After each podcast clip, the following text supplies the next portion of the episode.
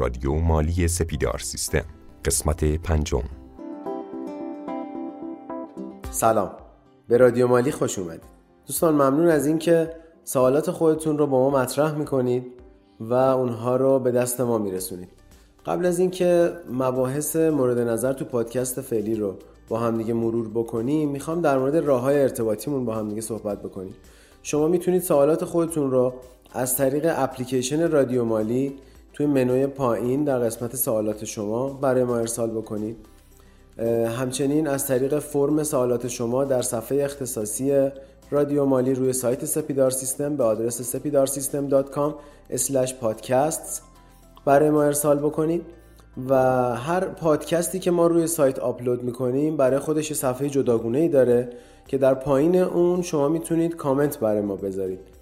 در قسمت کامنت هر پادکست هم اگر سوالی در مورد اون پادکست اختصاصی داشتید می‌تونید تو همون قسمت برای ما سوالات خودتون رو ارسال بکنید. ما قرار هستش تو این قسمت به سوالات ارسالی شما پاسخ بدیم و در مورد اونها صحبت بکنیم. با بخش دوم این پادکست همراه باشید. اول از همه خیلی تشکر می‌کنم از شنوندگان عزیزی که دارن رادیو مالی رو دنبال می‌کنن به خاطر این تعداد سوال زیادی که برای ما ارسال کردن تو حوزه های مختلف نه فقط مالیات بلکه تو حوزه بیمه سوالات حسابداری در مورد نرم افزار سپیدار سوال پرسیدن نحوه آموزش و سوالات متعددی که برای ما ارسال شده. تو این پادکست می‌خوایم در مورد سوالات مالیاتی شما بحث بکنیم به اونها پاسخ بدیم. در خدمت استاد رستگار هستیم. ممنون که دعوت ما رو قبول کردیم سلام عرض می‌کنم خدمت شما. امیدوارم مثل همیشه حالتون عالی باشه. در خدمتتون هستم. خانم براتی از ما سوال پرسیدن که اگر شخص حقیقی تا چهار ماه بعد از فعالیتش پرونده مالیاتیش رو تشکیل نداده باشه شامل چه جرایمی میشه و اون جرایم تاخیر تاخیر تشکیل پرونده چطوری محاسبه میشه؟ ببینید اشخاص حقیقی تبصره 3 ماده 177 زیل تبصره گفته. گفته اگه تا چهار ماه تشکیل پرونده ندن اولا اون سال بهش معافیت نمیدن. همون معافیت معیشتیه. بهش نمیدن که خیلی بده. دو ده درصد مالیاتی که اون سال برای اون شخص در نظر گرفته میشه میشه جریمش این از سوال اول. تو ادامه همین سوال پرسیدن که طبق گفته خودتون اونا باید ده درصد مالیات پرداخت بکنن. حالا اگه این شرکت یا اون مجموعه زیان داده باشه تکلیف چیه؟ سوالشون در رابطه با اشخاص حقیقیه. دوستان ببینید اشخاص حقیقی درسته توی قانون بحث زیان آورده اما تو اجرا تایید زیان توسط اشخاص حقیقی اولا کار خیلی سختیه. گفتم بهتون اشخاص حقیقی تو تا حالت داره. یه وقتی هست میاد میگه که من هزینه کردم و هزینه ها بیشتر درآمدمه قاعدتا این باید زیان بشه. ولی تایید زیان از سوی اداره امور مالیاتی بسیار کار سختیه. چرا؟ چون مستلزم اینه که شما به تمام تکالیف عمل کرده باشین مستندات قوی باشه که این در رابطه با اشخاص حقیقی زیاد موضوعیت نداره. اگر نظر منو بخواین میگم که همین سال اول که شما فرمودین زیان خب یعنی چی؟ یعنی شما سال اول کار کردین هر هزینه کردین مستند بوده فاکتوراتون هست همه چی درسته. بله اگر اینطوری بوده زیان کردین از اون ده درصد وقتی میگه مالیات وقتی مالیاتی وجود نداره پس جریمه وجود نداره. ایشون همینطور یه سوال خیلی خوب دیگه هم پرسیدن اینکه سوال کردن گروه دومی که ما در موردشون صحبت کردیم تو اشخاص حقیقی مشمول ارزش افسوده و معاملات فصلی هستن یا خیر؟ یه مثالی هم آوردن مثال مشاور املاک که گفتن چون توی گروه دوم محسوب میشه خواستن که در موردش یه مقداری توضیح بدیم. در رابطه با ارزش افزوده دوستان ما هفت تا فراخوان داریم که توی پادکست های مربوط به مالیات بر ارزش افزوده کاملا بهشون می‌پردازیم. اما الان در جواب خانم براتی که سوال خیلی خوبی هم پرسیدن باید ارز کنم. بیایید ببینید که اون مشاغل مد نظر شما تو اون هفت فراخان هستن یا نه. فراخان رو کجا گیر بیاریم؟ سایت مالیات بر ارزش افزوده به نشانی ایوت ای وقتی وارد سایت بشین سمت راست نوشته اطلاع اطلاعیه مرحله اول ثبت نام. دو سه چهار پنج شیش هفت. مثلا همین مشاور امری که شما دارید میگین بله. مشمول شده توی فراخوان ها پس باید ثبت نام انجام بده و به تکالیفش عمل بکنه. معاملات فصلی. این یه آینامه ای ما داریم. بند 9 آینامه اجرایی تبصره 3 ماده 169 مکرر میگه کیا مشمول معاملات فصلی هن؟ سه گروه. یک تمامی اشخاص حقوقی. دو تمامی گروه اولیا. سه تمامی مشاغلی که مشمول ارزش افزودن. فکر می‌کنم جواب سوالتون کامل دادم. خیلی کامل عالی بود. دوست دیگه سوال پرسیدن که اگر بخوان یه آموزشگاه حسابداری راه اندازی کنن طبق فرمایش شما می‌تونن یک مؤسسه غیر تجاری بزنن. بله قطعا. حالا سوالشون این هستش که آیا برای این مؤسسه باید از ارشاد مجوز بگیرن یا خیر؟ و بعد از اون که آیا معافیتی شامل حالشون میشه یا نه؟ اگر منظور این دوست عزیزمون آموزشگاهی که توش حسابداری یاد میدن متولی این کار فنی حرفه‌ایه. بعد برن فنی حرفه‌ای مجوز بگیرن و به استناد ماده 134 معافیت مالیاتی دارن. عمل کرد. معافیت مالیاتی عمل کرد. دارن. بند 12 ماده 12 مالیات برای شخص هم فعالیت آموزشی رو به شرط اخذ مجوز معاف کرده. پس نتیجتا آموزشگاه حسابداری اگر مجوز داشته باشه از فنی حرفه‌ای هم ارزش افزوده معافه هم عمل کرد. سوال بعد؟ تو ادامه همین سوال پرسیدن که یعنی بیشتر منظورشون رو توضیح دادن که کارهای آموزشی و فرهنگی هم باید تو چارچوب خاصی باشه یعنی که تعریف مشخصی داره. مثلا فقط آموزشگاه کامپیوتر باشه یا فقط یک آموزشگاه کنکور باشه؟ ببینید نخیر تمامی سرفصل های سازمان فنی حرفه‌ای شامل این قضیه میشه. شما اگر مطابق سرفصل های سازمان فنی حرفه‌ای مجوز بگیری معافیت داره و در قالب مؤسسه می‌تونی کار کنی. بسیار عالی.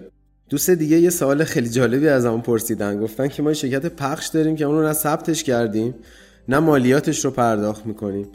و گفتن که سود سالانهشون هم حدود 40 میلیون تومن هستش. حالا مثل اینکه می‌خوان ثبتش بکنن پرسیدن که اینو چه جوری ثبتش بکنن بهتره تو شرایط فعلی. اولا مرسی که می‌خواین ثبت بکنید دوستان من بهتون پیشنهاد می‌کنم که فعالیت های خودتون رو حتما رسمی کنید و قانونی. چون چند جا به مشکل برمیخورین.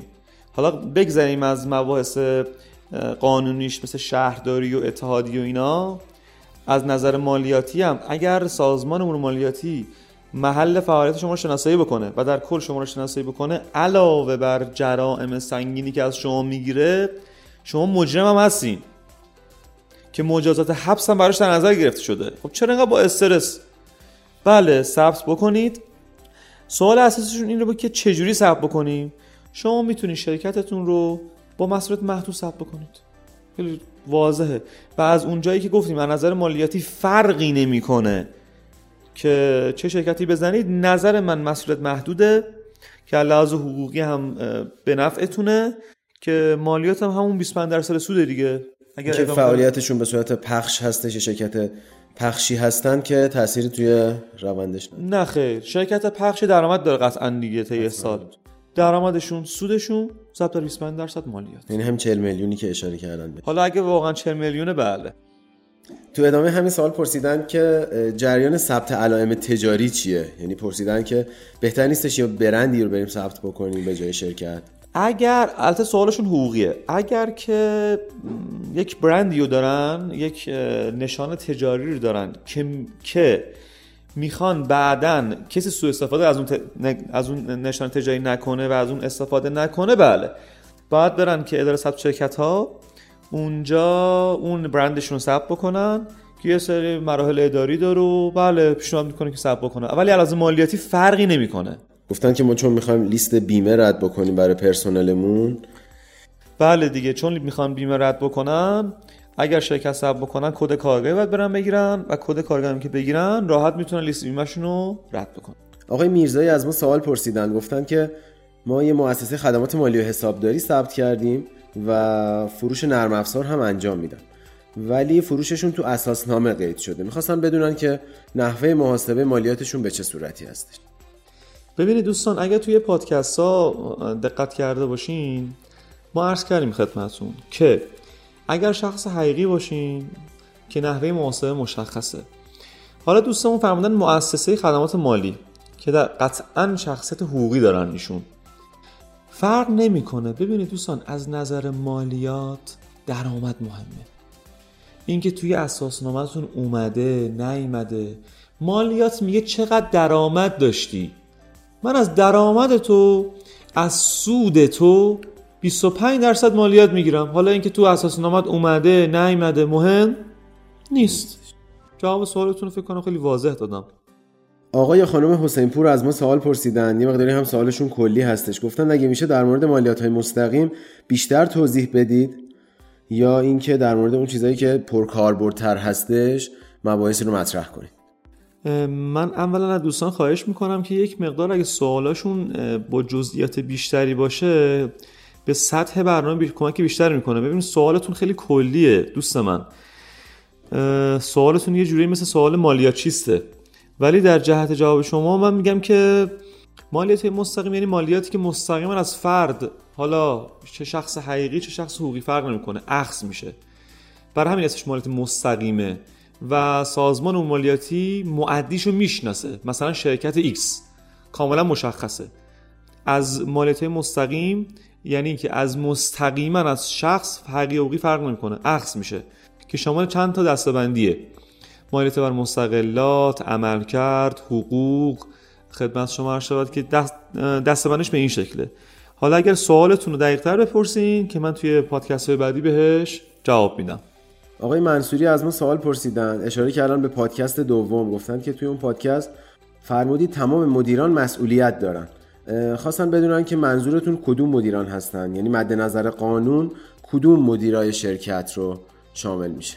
زمانی که یه شرکت ثبت میشه توش یک مدیر عامل که قطعا باید معرفی بشه. پس یک مدیر عامل ما داریم. درسته؟ حالا یه رئیس هیئت مدیره داریم. با اعضای هیئت مدیره. وقتی ما داریم حرف از مسئولیت می‌زنیم یعنی قطعا مدیر عامل قطعا رئیس هیئت مدیره و در لول بعدی اعضای هیئت مدیره. با توجه به مسئولیت دارم خدمتتون عرض می‌کنم و ادامه سوال؟ پرسیدن که آیا مدیران مالی یا رئیس حسابداری هم جزو همین مدیران محسوب میشن یا خیر؟ خیلی سوال خوبی بود. ببینید مدیران مالی و رئیس حسابداری نه خیر. از نظر این مسئولیت نه. ولی مدیر مالی مسئولیت داره در مقابل صورتهای مالی. از اون منظر مسئولیت دارد. ولی از منظر این که یه شرکت بدهی مالیاتی با این نکته خیلی مهمه گوش کنید. یه شرکت بدهی مالیاتی به بار بیاره. نمی‌تونن برن سراغ مدیر مالی. یا رئیس حسابداری ولی قطعا سراغ مدیر عامل یا رئیس هیئت مدیره میرن. فکر کنم جوابتون رو دادم دیگه با این. بسیار عالی و کامل. خیلی ممنون از شما. انشالله که سواله خیلی سطح بالاتری ببینیم توی پادکست بعدی. موفق مایت باشید. باز هم ممنون از دوستان عزیزی که سوالات خودشون رو با ما مطرح کردن. ممنون از استاد فرشید رستگار عزیز که ما رو مثل همیشه همراهی کردند و برای ما وقت گذاشتن. منتظر سوالات بعدی شما هستیم. همراه ما باشید با رادیو مالی سپیدار سیستم.